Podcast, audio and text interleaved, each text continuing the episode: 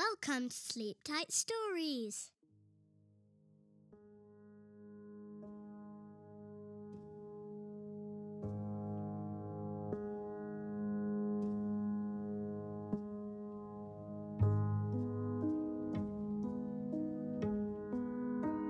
Tearful.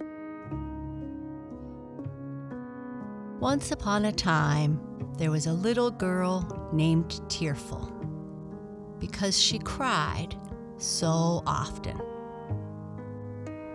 If she could not have her own way, she cried. If she could not have everything for which she wished, she cried.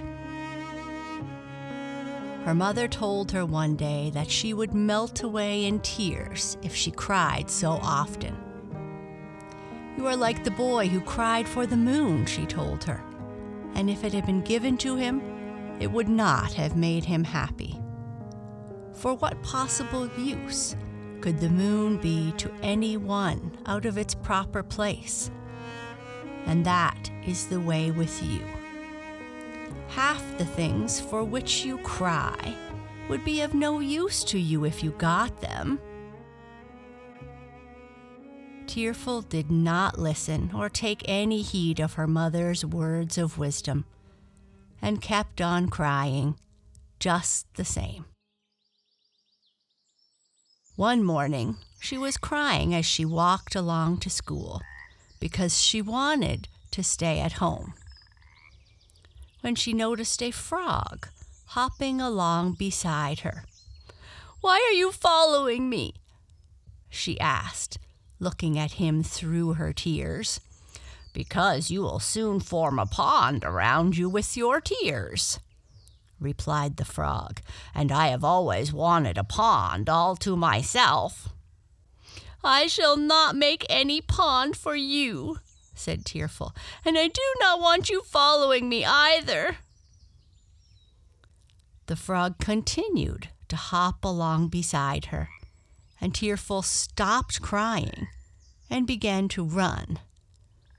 But the frog hopped faster, and she could not get away from him, so she began to cry again. Go away, you horrid green frog, she said. At last, she was so tired, she sat on a stone by the roadside, crying all the time.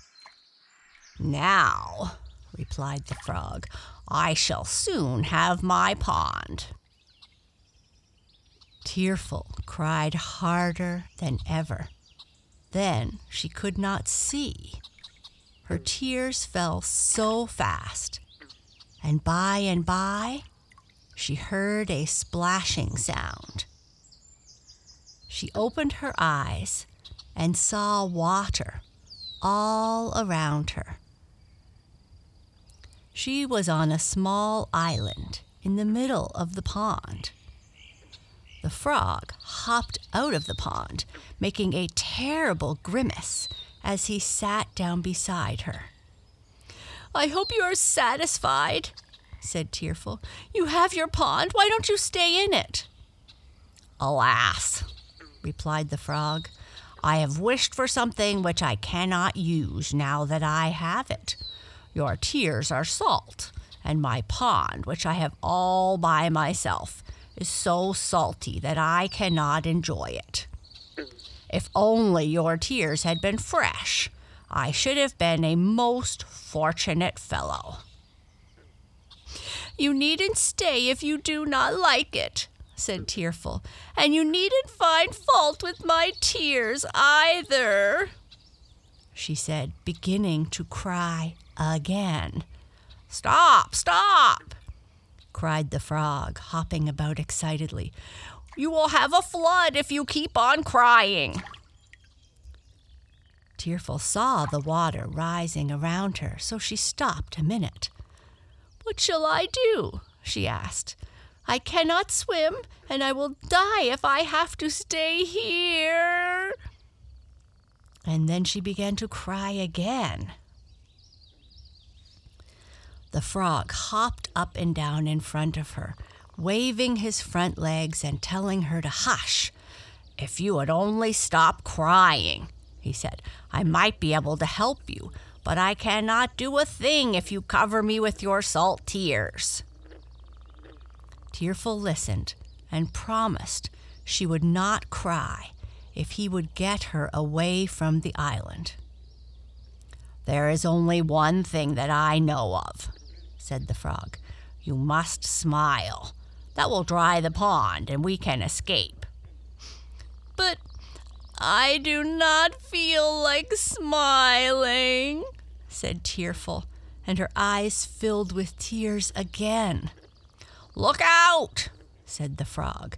You will surely be drowned in your own tears if you cry again. Tearful began to laugh. That would be strange, wouldn't it? To be drowned in my own tears? she said. That is right. Keep on smiling, said the frog. The pond is smaller already. And he stood up on his hind legs and began to dance for joy. Tearful laughed again. Oh, you are so funny, she said. I wish I had your picture. I never saw a frog dance before. You have a board under your arm, said the frog. Why don't you draw a picture of me? The frog picked up a stick and stuck it in the ground, and then he leaned on it with one arm, or front leg, and crossing his feet, he stood very still.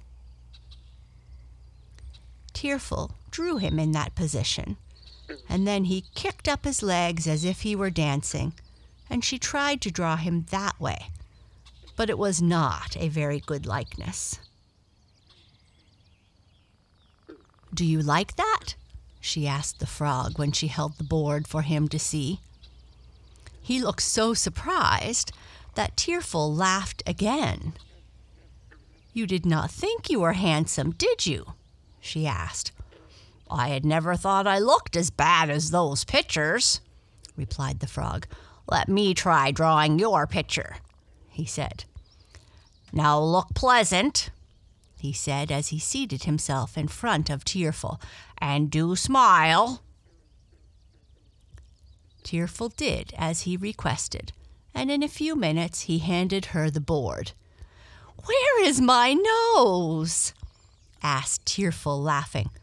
Oh, I forgot the nose, said the frog. But don't you think your eyes are nice and large, and your mouth too? They are certainly big in this picture, said Tearful. I hope I do not look just like that. I do not think either of us are artists, replied the frog. Tearful looked around her. Why, where is the pond? she asked. It is gone. I thought it would dry up if only you would smile, said the frog, and I think both of us have learned a lesson. I shall never again wish for a pond of my own. I should be lonely without my companions, and then it might be salt, just as this one was. And you surely will never cry over little things again, for you see what might happen to you, and then you look so much prettier smiling. Perhaps I do, said Tearful, but your pictures of it make me doubt it. However, I feel much happier smiling, and I do not want to be on an island again, even with such a pleasant companion as you were. Look out for the tears, then, said the frog as he hopped away.